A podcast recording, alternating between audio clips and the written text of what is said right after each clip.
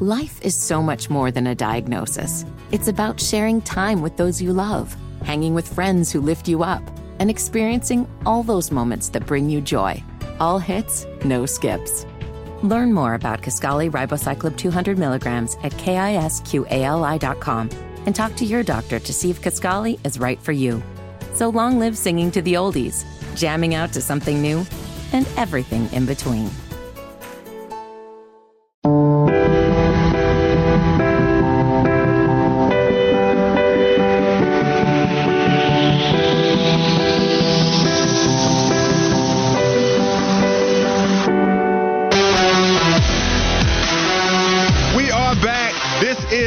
Wesson Walker Show, Sports Radio 927 WFNZ. Keep the text coming. The text line is lit right now 704 570 9610. Hit those socials at West Bryant underscore 72 on Twitter and Instagram, at Walker Mail, at HTB underscore Josh on Twitter and Instagram. Most importantly, at Wesson Walker on Twitter and the WFNZ pages on Twitter and Instagram. What are you? Shroppy, you're at Shroppy WFNZ? Yes. Is that right? And yes. at Shroppy, WFNZ. Yes, I forgot about that. Love I the was nickname. Thinking about Fitty being back there. I need to look back there a couple more times. It's okay. times. He's very different. The back hair is a lot different. I think that's the biggest distinguishing factor. All right, so now, folks, without further ado, it is time to go to the campus count. Well, folks, been asking for it all year. It's been one of the biggest sagas of the college football season, especially in the ACC. But Carolina fans rejoice. Devontez Walker had to say the full name there is granted immediate eligibility for the remainder of the 2023 season. And UNC head coach Mack Brown said that he was thrilled to find out earlier today that Tez has been granted his immediate eligibility and will be available. Talked about how happy that he was for him, that they never gave up. They want to thank the NCAA after going off on him for weeks like he did for being Yeah. willing to re examine Tez's case and ultimately deciding to grant him his eligibility. Tez Walker also put out a statement as well saying that he's so excited and thankful that the NCAA has granted my eligibility to play this season. This hasn't been easy, but I'm looking forward to put putting this in the past and moving forward and talked about how he always knew UNC was a special place and ended his statement with see everyone on Saturday. So this man comes in, brings his 6'2", over 200 pound size, had over 900 yards in the MAC. So he is going to be ready to go, and I'm sure nobody's happier to see this man out there on the field than Drake Maye. Well, what's hilarious about this is I'm trying to go over the statements because this news just came in. It looks like 1247, 1245, something like that. We're starting to get these statements. And so the NCAA claims that they received new information regarding Tez Walker this week. Staff determined the new information qualifies Walker for a transfer waiver. The information had not been made available by UNC previously, despite the school's multiple chances to do so. So the NCAA has this statement real quickly. It's unfortunate that UNC failed to provide this important information previously. While we must be careful not to compromise a student athlete's right to privacy when it comes to sensitive issues, we want to assure the Division 1 membership and everyone watching how the new transfer rules are applied that this meets the new transfer waiver standards. UNC's behavior and decision to wage a public relations campaign is inappropriate and outside the bounds of the process UNC's own staff supported. Had the UNC staff not behaved in this fashion and submitted this information weeks ago, this entire unfortunate episode could have been avoided. The beef is still strong. They're blowing smoke, dude. They just got bullied enough to where they feel like they had to reinstate them. Between North Carolina and NCAA, the beef is still strong. Yeah, Wes. that was my thing too. I'm sitting there like, what changed now? Like this should have happened already. I don't understand why they would go back now. Like, what new information did you learn? What that Carolina wasn't lying, that Tim Walker wasn't lying about his situation. I just never got it that the first school that he went to, North Carolina Central, never played a game, and so therefore he should have been just considered a one-time transfer. I it, it just it just blows my mind. Like I said, people that get paid to be in higher up type of situations all the time just do some of the dumbest things. Yeah, I I keep seeing new information. This is what's happening. It, it feels like they're trying to sell that a little too hard for me. Mm-hmm. Hey, we got new information, and now now we're changing. Now yeah. we're changing. It's actually North Carolina's fault. Yeah, and Brian said sounds like gaslighting. It does. It sounds like the definition. Quinti- yes, it sounds like quintessential. Oh well, if they just would have given us this information all along, look, I don't know what it is. I haven't seen it on Twitter. It's only happened within the last like 20 minutes or so that this news came out. So hopefully we are able to find out what this quote unquote new information is. But I can't wait. I can't wait to see what it was that allowed the NCAA now to finally deem Tez Walker eligible to play. And then how many plays do you think it's going to take for Carolina to try him on a deep ball? I'm going to give it uh, over under three to four plays. I think that they're definitely going to come out and try to establish him early in the game. Going under than three and a half on that one. I, I can't wait to see how they're going to use him. Well, and, and even Field Yates, not exactly the person I expected to be tweeting about this, more so an NFL guy, but he said this is great news for Tez Walker and has the tools to be a pro as well. And so if you have the tools, you have the athleticism, maybe this is the downfield threat. Here's the thing when we've seen Drake Maye start to air it out the last couple of games, he's been throwing downfield. I, I, think this is a pretty big deal for North Carolina's well, offense. This was their number one receiver it coming was, into the season. But but also it goes to show you just how explosive they can be because they've already been explosive the last two games. When the running game wasn't working, that's when Drake Maye starts to throw for over 400 yards. That's when we see Drake Maye to get to 300. He was like ninth in the ACC in total passing yards after the first two games. Now he's fourth in total passing yards after this, you know, after what we've seen so far. So with Drake Maye having Tez Walker back as the guy we all expected to be the number one receiver, now it's like, okay, if we're not running the football as effectively as we were the first two, we're able to throw for 400 and 300. Now we bring back Tez Walker. Yeah, I actually think this is a pretty, not that it's a hot take, but even with North Carolina looking good offensively, this is a big deal for them. Yeah, I think so, 100%. And so now congrats to him, and we'll see what he does because Carolina has a tough opponent coming up in Syracuse. So they're definitely going to need what he brings to the table. Saturday night, 7:30 p.m. Notre Dame will bring their 30 game win streak against the ACC and put it all on the line against the Cardinals. Louisville is 5 0 for the first time since 2013. The 3 0 conference record is the best since 2012 and Jeff Brohm is getting the job done out there. They bring a seven game home winning streak into Saturday's game versus Notre Dame. Of course, Notre Dame beat Duke uh, last Saturday, and the two quarterbacks we talked about, Jack Plummer earlier and Sam Hartman of Notre Dame, have combined to throw 25 touchdown passes and over 2,800 yards. So, do you think that Louisville has a chance to be the first team to knock off Notre Dame in what will be their 31st try? I don't think so. I, I, think Notre Dame is going to be able to take care of business, despite me really liking what I'm seeing from Louisville. I just think with Notre Dame, the way that they play defense, it can really shut down some really impressive skill players, right? Like even against Duke, where, yeah, Duke had their opportunities, and it was a Mike Elko decision to only rush three that allowed Sam Hartman to pick up those yards. But man, even with Notre Dame, they, they dropped a close one and they won a close one between Ohio State and Duke. I think Notre Dame, with what Marcus Freeman is doing defensively, I, I do trust Sam. I don't know if this is a, a big game for Notre Dame, like the kind of big game that Sam Hartman is going to choke on, right? Like I know that's something that people are worried about with him, especially US. I think Notre Dame is able to win this one, yeah, somewhat comfortably. I I don't think that Louisville is going to pose a, a, monster threat. I do. I, I will be on the contrary. I have to think about it more before I decide to make my pick. But this Louisville team currently fourth uh, in the ACC in scoring and fourth in scoring defense. Uh, Jack Plum, as I said, he's been one of the nation's best quarterbacks that nobody's talking about. You talk about Jamari, Tra- Jamari Thrash and Jawhar Jordan and those guys. And I think Louisville has – what it takes. And I think this is going to be a really, really good game. I think Duke definitely. Um, they showed you that the Irish can be had, just like Ohio State came in and, and won that game in close, heartbreaking fashion. But uh, I think this is going to be one of the great games of the weekend, and I think people uh, definitely will need to pay attention to what could happen here because I certainly think Louisville has the talent. It's just going to come down to coaching, Brohm, and uh, things of that nature. But I think Louisville definitely has more than a puncher's chance to be able to get this victory. And so now when we look at NC State, And you look at them this weekend, they've got to take on Marshall. And we talked about how uh, Marshall's undefeated. They're 4 0 coming in to play NC State. And so NC State has never lost to Marshall. They're 5 0 against them. But they are one of 22 remaining undefeated teams in FBS.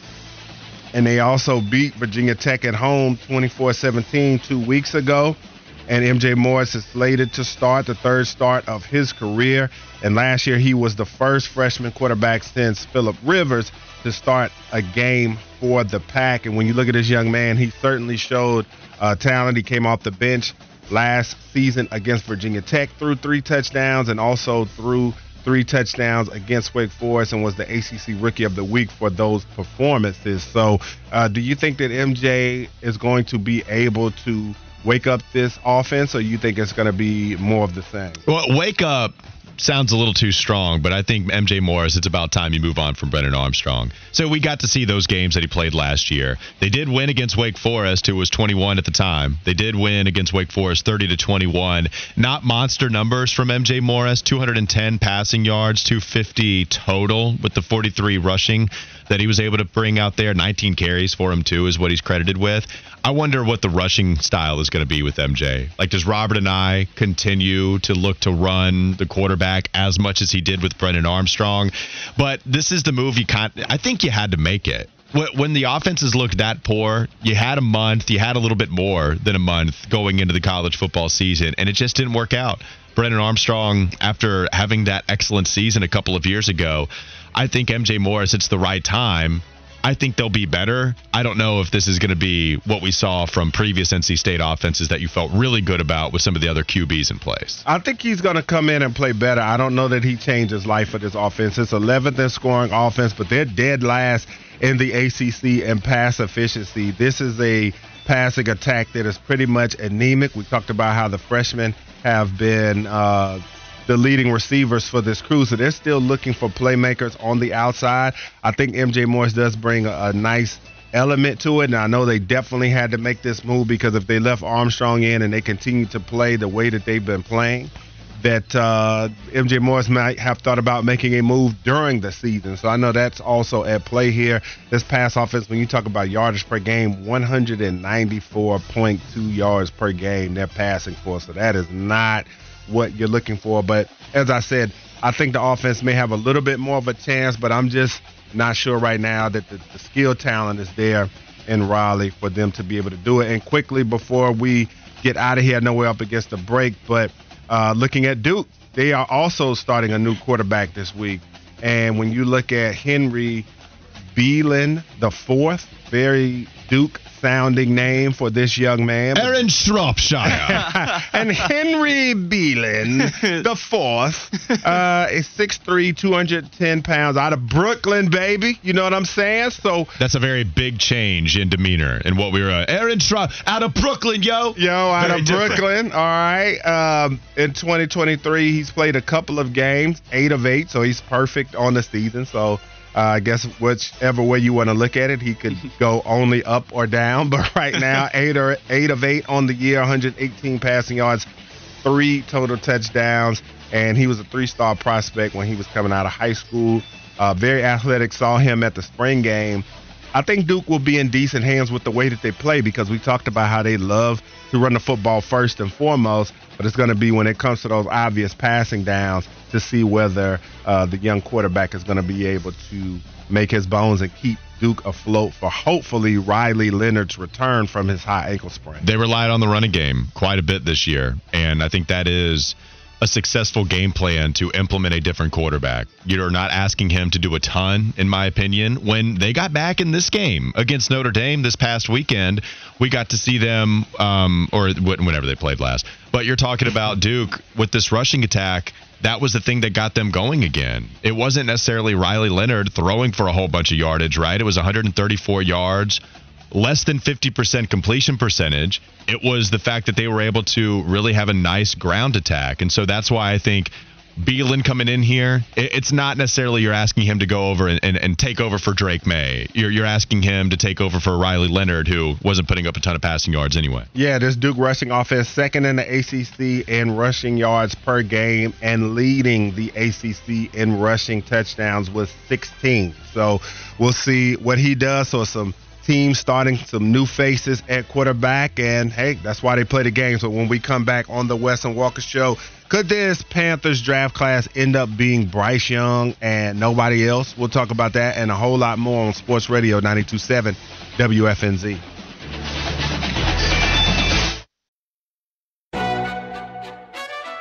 McDonald's is not new to chicken. So maybe stop questioning their chicken cred and get your hands on the McCrispy. Juicy fried chicken, buttery bun, unmatched pickle to chicken ratio. Yeah, they know what they're doing. In fact, we can honestly say they're not new to chicken, they're true to chicken. The McCrispy. Only at McDonald's. Ba da ba ba ba.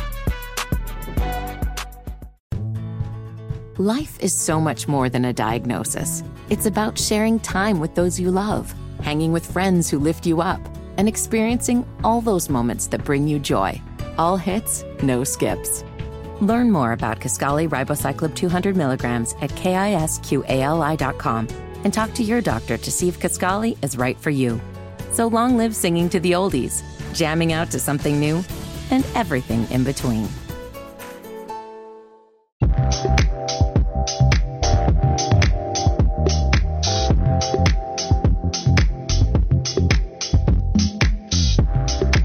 Wes Walker back at it. Sports Radio 92.7 WFNZ. Good news for the Walkers out there. I don't know what good news I have. I'm just back on the air once again. I don't know if that's great news for anybody listening, but we do have good that's news. Always for, great news for Tez Walker, though. Eligible to play. I know some people are maybe just tuning in. In case you missed it, Tez Walker, wide receiver for North Carolina, held out for the first four weeks by the NCAA big hullabaloo, if you will, between the two parties. North Carolina Man, and NCAA. Uh, uh, it was on my toilet paper word of the day earlier, so mm. that's why I used it. Tez Walker now eligible to play. Wide receiver for North Carolina could suit up this weekend. Um, so big time news for North Carolina. I know people are writing that in. We have addressed it. You can listen to that segment on WFNZ.com. We'll probably talk about it again a little bit later on. But yes, Tez Walker eligible to play, ruled by the NCAA. They said that after receiving quote unquote new information, which call me skeptical. It feels like they wanted to make North Carolina an example. And even in the statement that allows Tez Walker to be eligible. It seemed like they were trying to make a statement, um, or they were still having beef with North Carolina. So, NCAA, man, even when they make the right decision, I still can't leave feeling good about them. Still can't do it. It's just hard for them to do. They've do done too much, too many annoying things, too much stuff that doesn't make sense. I do feel good about a lot of these Star Wars comparisons, though.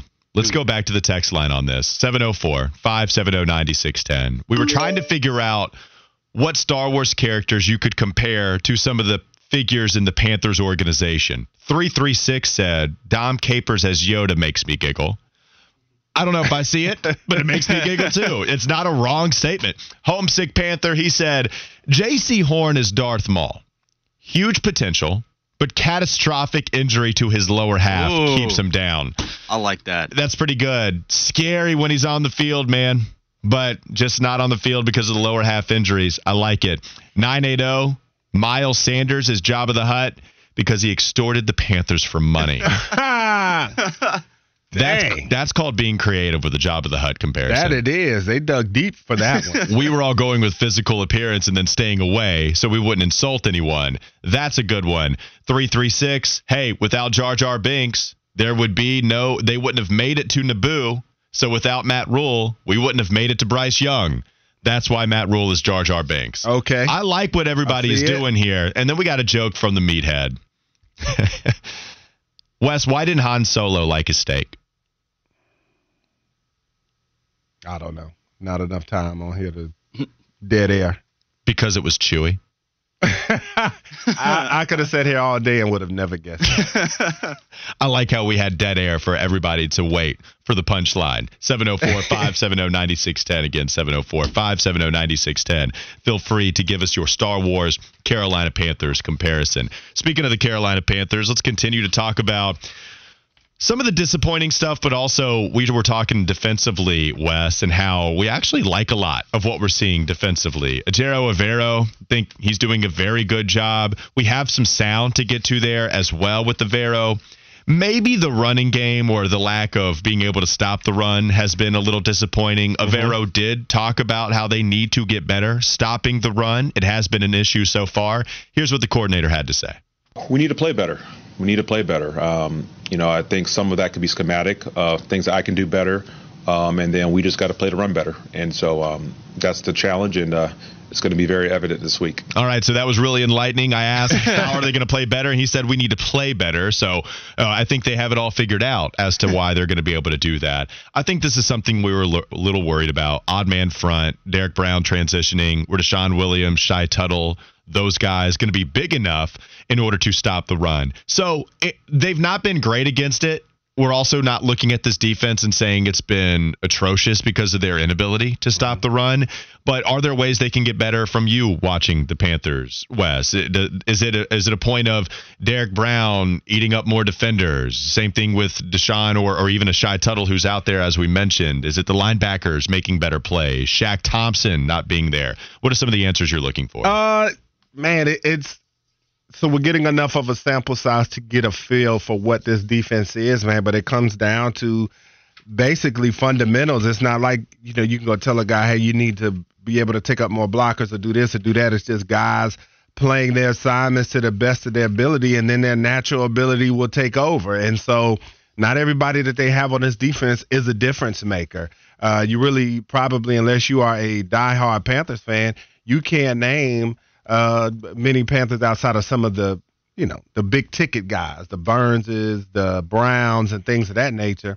And so you look at the rest of this crew, and then a three-four defensive line, you're really not supposed to know a lot of these guys' names. Yeah. I mean, they're going to be there to take up blockers so that the linebackers can be the star of the show for the most part. And so when you look at Shy Tuttle and DeShawn Williams, they'll pop up every now and again. But it's not like these are guys that offenses are coming in and fearing what they're going to bring to the table. Uh, KGH has come in. He's a good coverage linebacker, but he's not going to decimate anybody's running game or just really be a real menace behind the line of scrimmage. Secondary's had so many injuries, it's hard to know what you're going to get there. So uh, I think it just, when you have a defense with guys where you know where your weaknesses are, all guys can do is just play assignment sound football, and it sounds boring that's really all you can ask for everybody to do is just try to play the hell out of their assignment and let the chips fall where they may. Well, and if you look at some of these other players that we wanted to highlight, let's go to the secondary. We can even possibly talk about their ability to stop the run. How about Jeremy Chinn? Jeremy Chinn, if you look at Pro Football Focus, he's grading out as the 32nd best safety out of 87 measured. So top half, not phenomenal, but we saw him make a play in the backfield against the Minnesota Vikings. And clearly his best game against uh, the Vikings. Yeah, so close to the line of scrimmage. See him making plays there. That's been the narrative surrounding Jeremy Chinn's you know early career so far. Do you think more good things are to come for the guy that finished second in the Defensive Rookie of the Year voting when he was a first year player. Well, I think too, what you had to be encouraged about about that was his coverage grade was an 86.4 against the Vikings, and I think that's something that you have to be excited about when you look at this uh, young man and what he's done, and then when you look at the totality for the season. I mean, he's playing pretty decent football. I mean, he's I got agree. a 70 grade, he's got a 70.8 coverage grade, and some of those are some of his better marks from what he's had. You looked at the blitzes they had him with the injuries uh, that have occurred in the secondary, so he's going to be a guy that's going to get a lot of burn. And so I do think that this could be the start. I'm not saying he's going to come out and turn into a Hall of Fame all of a sudden, but this could be a guy that could end up flashing more times than not when you look at the reps that he's going to get with the injuries that are in that secondary. They're going to need him to be a playmaker. And so I think Evero, we showed, he showed some of the ways that he can be used on Sunday when he got that big sack, came through perfectly timed blitz and was able to get right back there and make a play. So uh, I think that definitely he could be a guy that this defense could look to and could make some plays. Wes, I think the more snaps Chinn is in coverage, the worse he'll play. I, I think if you give him 15, 20 or less, then he'll play better because I, th- I think it's just the more you add up to it, that's where he struggled really throughout his entire career, in my opinion. We, we like him being physical at the line of scrimmage. He had 30 coverage snaps against Seattle, by far his worst grade. But you're talking about 17, 13, and 10 in the other games, and he played a lot better in coverage. So the more you accumulate his snaps away from the line of scrimmage, as we've talked about a lot, like the eye test is bearing out when you look at traditional stats, when you look at the advanced stats. I I think Jeremy Chinn, even if you don't expect him to be among the better safeties in the league, like we thought there was a chance for him to be after his rookie season, still a pretty useful football player. And who knows if that means that he's going to be a long term Panther based on what kind of deal he's seeking, whatever, right? But I still think he's a useful football player for this Panthers team. And I think we did see him give you some nice plays against the Minnesota Vikings, whether it be rushing the passer, sending him on a blitz. Being able to tackle in open space. You know, the run defense hasn't been phenomenal for him, but also I think he is a guy that isn't afraid to be physical, at least. That's one of the things you like about a Jeremy Chinn. So hopefully he can continue that. And then Sam Franklin, right? If we feel good about the safety depth, one thing we talked about that uh, is this offseason, one of the deeper positions that this Panther team has, Franklin right out of the gate even if he was the one that allowed the Minnesota Vikings to get into the red zone because of the pass interference call against him, made up for it, just playing disciplined football. Kirk Cousins helped him out by staring KJ Osborne down, but made a good play on it and scored a touchdown. He, he, did yep. exactly what you wanted him to do, and that's all you can ask for.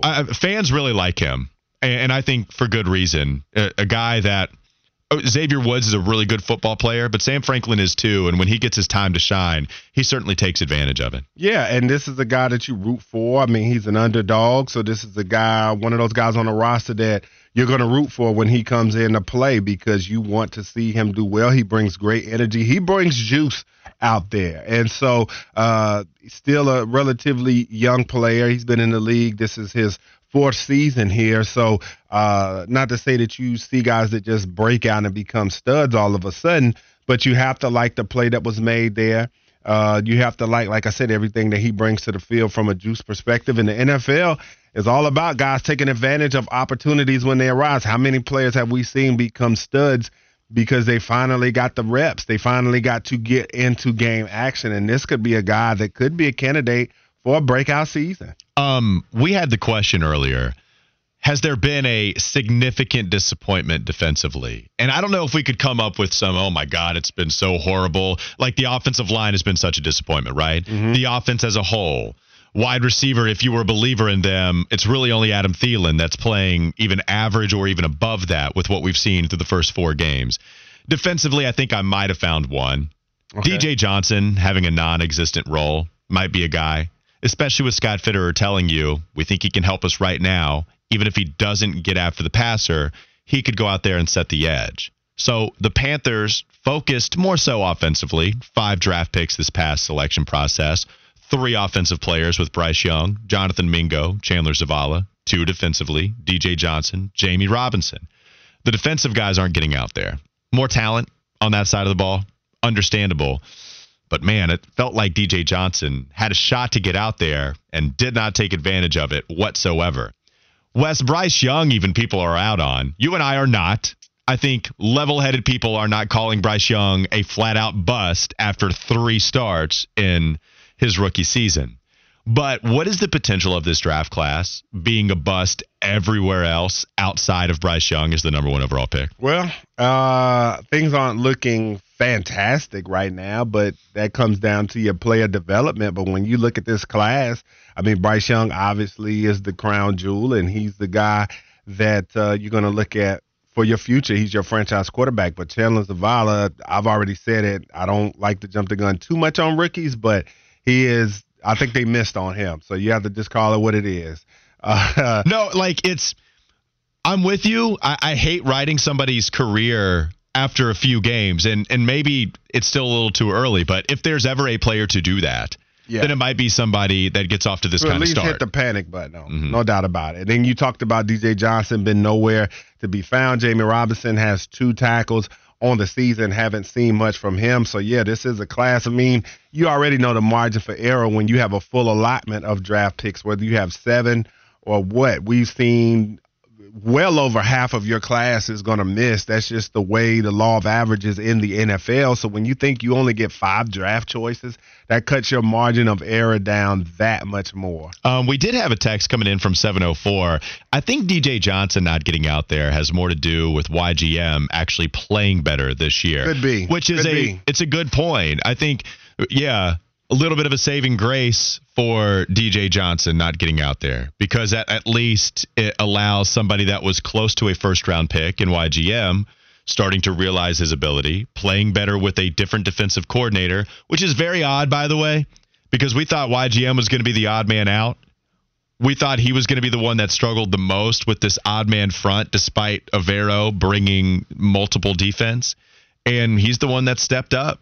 I mean, even I mean, even in this offseason, we didn't hear much noise from YGM. Everything pointed towards him being a complete bust, not going to be helping this football team. But that's not been true. I think that's a good point from 704. Yeah, and I think though too, if DJ was out there, you know, just smashing folks like that and just being a, a dominant force or looking like a guy that, basically, I'm saying if he was forcing his way on the field, I think we would see him.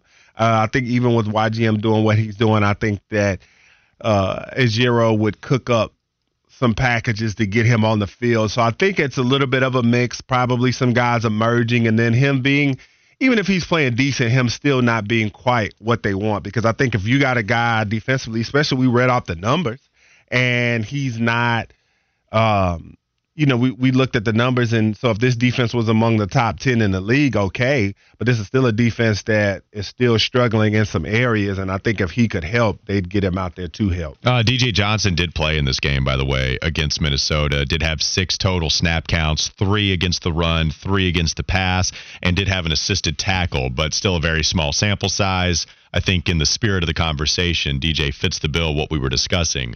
Um, Jammie Robinson also not getting out there was always going to be a lot harder for him, especially when we liked the safety depth. So could be a situation where Jammie learns once a time once it's time to pay everybody, you pick and choose who you want in the back end, and Jammie could be a depth piece there. So would be interesting. Yeah, it's still early for me to say. uh, It's yeah, of course it's early to say that everybody else is a bust outside of Bryce.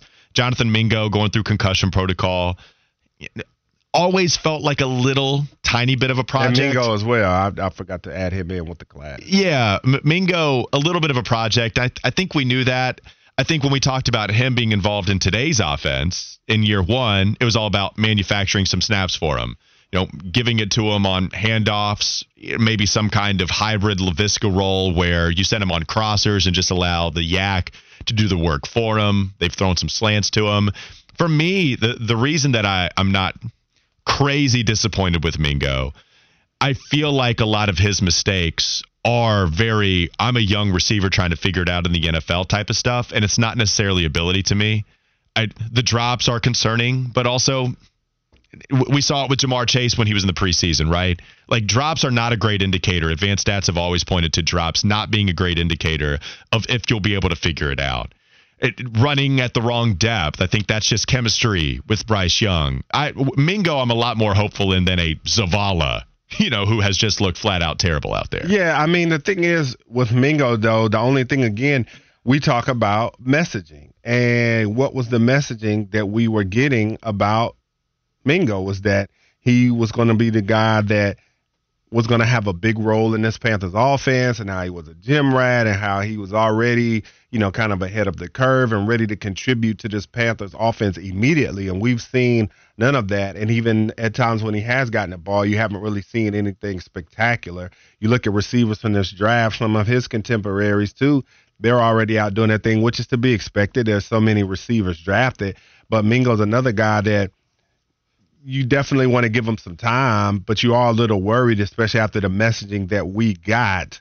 Well, and I gave like I jumped the gun a little bit on Mingo. It was it was admittedly a bold take saying Mingo could emerge as a you know, hybrid wide receiver number one or competing for that, but it hasn't happened, no doubt. And we'll see what he can do after he exits concussion protocol, which is what I think we got this week. We got that update Yeah. from the rookie wide receiver. Real quickly, let's drop it like it's hot before we go to break. What you got for us, Schropp? All right, we got some drama here in the college football world as former Northwestern football coach Pat Fitzgerald is suing the school for $130 million, saying his alma mater wrongfully fired him in the wake of hazing and abuse scandal. Yeah, I don't think he's gonna be able to get out from under that. Yeah. No, I don't think so either. It No. always, to me, it always comes down to the failure to monitor when Exactly. everything is going on in your program to the point where you had this type of um, where you had the this type of harassment going on or this type of behavior going on within the locker room, and Pat Fitzgerald was at the helm, and you don't do anything to stop it, whether you know about it or not. It's always going to climb to the top, and Pat, Pat Fitzgerald is the guy that gets fired for it. I don't expect him. I don't know what's going to come from this lawsuit that he has, but I don't expect him to be back as the head coach of the. Yeah, I don't think so either. No. To me, it's too much in the favor of the players and the, the testimony and things like that. And if anything, like I said, you lacked control of your program. So if anything, you should be fired for that. If this has been happening for years and years and you knew nothing about it, then you should be fired on the street trying to find somewhere to coach anyway because that's ridiculous that stuff like that was going on in your program.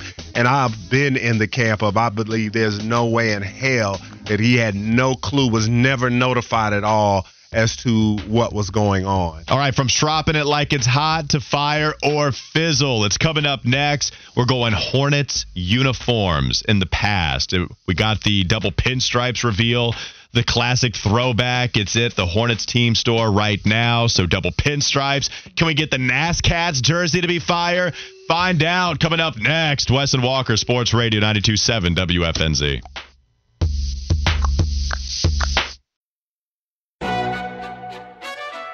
McDonald's is not new to chicken. So maybe stop questioning their chicken cred and get your hands on the McCrispy. Juicy fried chicken, buttery bun, unmatched pickle to chicken ratio. Yeah, they know what they're doing. In fact, we can honestly say they're not new to chicken, they're true to chicken. The McCrispy. Only at McDonald's. Ba da ba ba ba. Life is so much more than a diagnosis. It's about sharing time with those you love, hanging with friends who lift you up, and experiencing all those moments that bring you joy. All hits, no skips. Learn more about Kisqali Ribociclib 200 milligrams at kisqali.com and talk to your doctor to see if Kisqali is right for you. So long live singing to the oldies, jamming out to something new, and everything in between.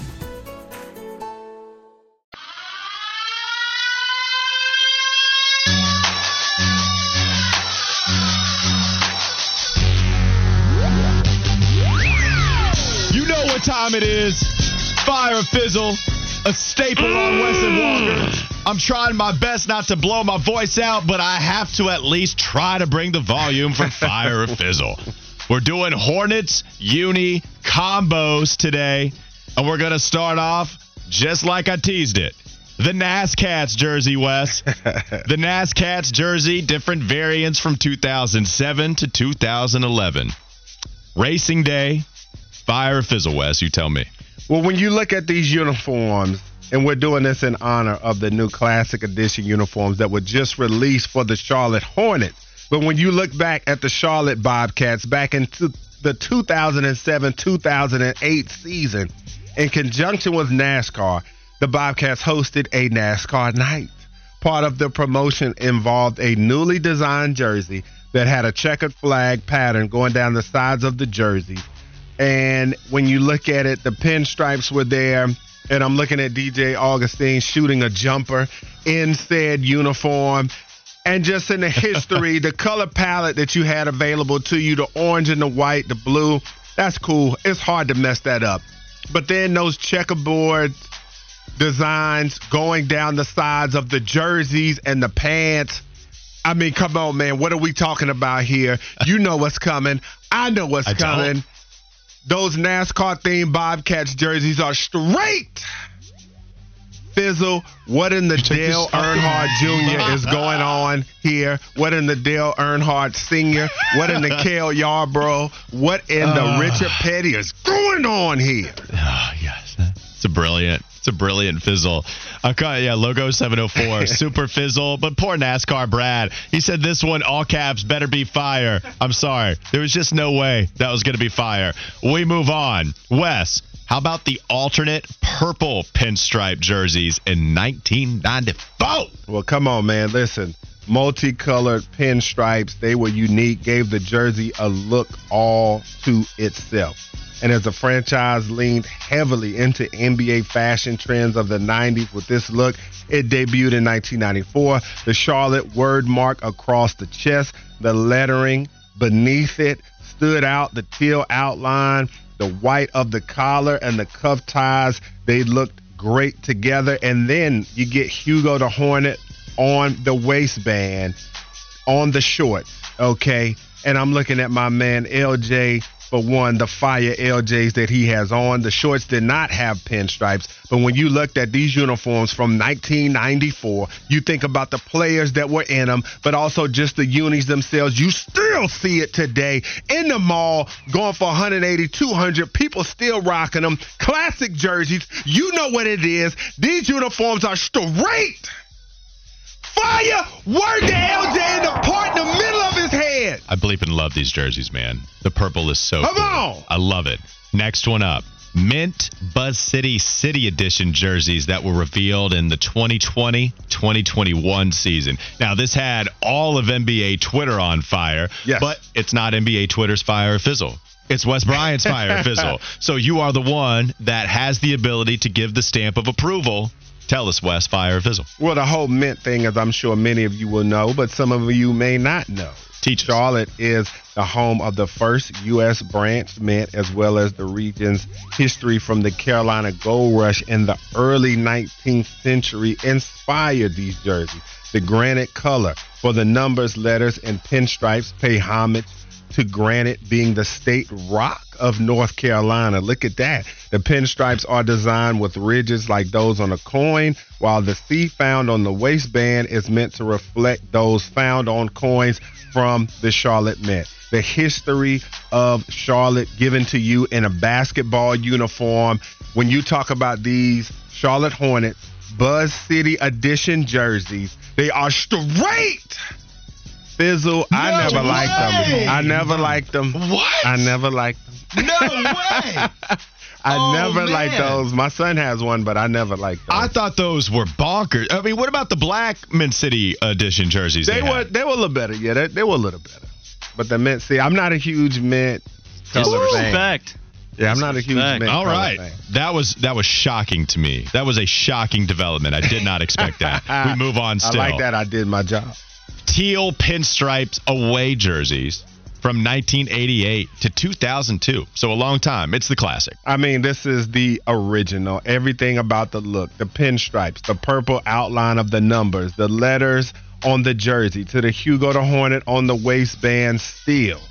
I mean, the original logo was deemed too close to the logo of the Montreal Canadiens, and so legal action was threatened. Hugo the Hornet was introduced. The rest is history. So uh, they talked about how the Hornets did not originally use the Hugo the Hornet logo. The stripes along the collar and the cuffs helped bring it all together, and the teal contrasting with the white that is throughout the look. I mean, again, you're talking nostalgia. You're talking Muggsy, Kendall Gill, Kelly Tripucka, whichever way you want to go with the classic, legendary OG Hornet. These uniforms are straight.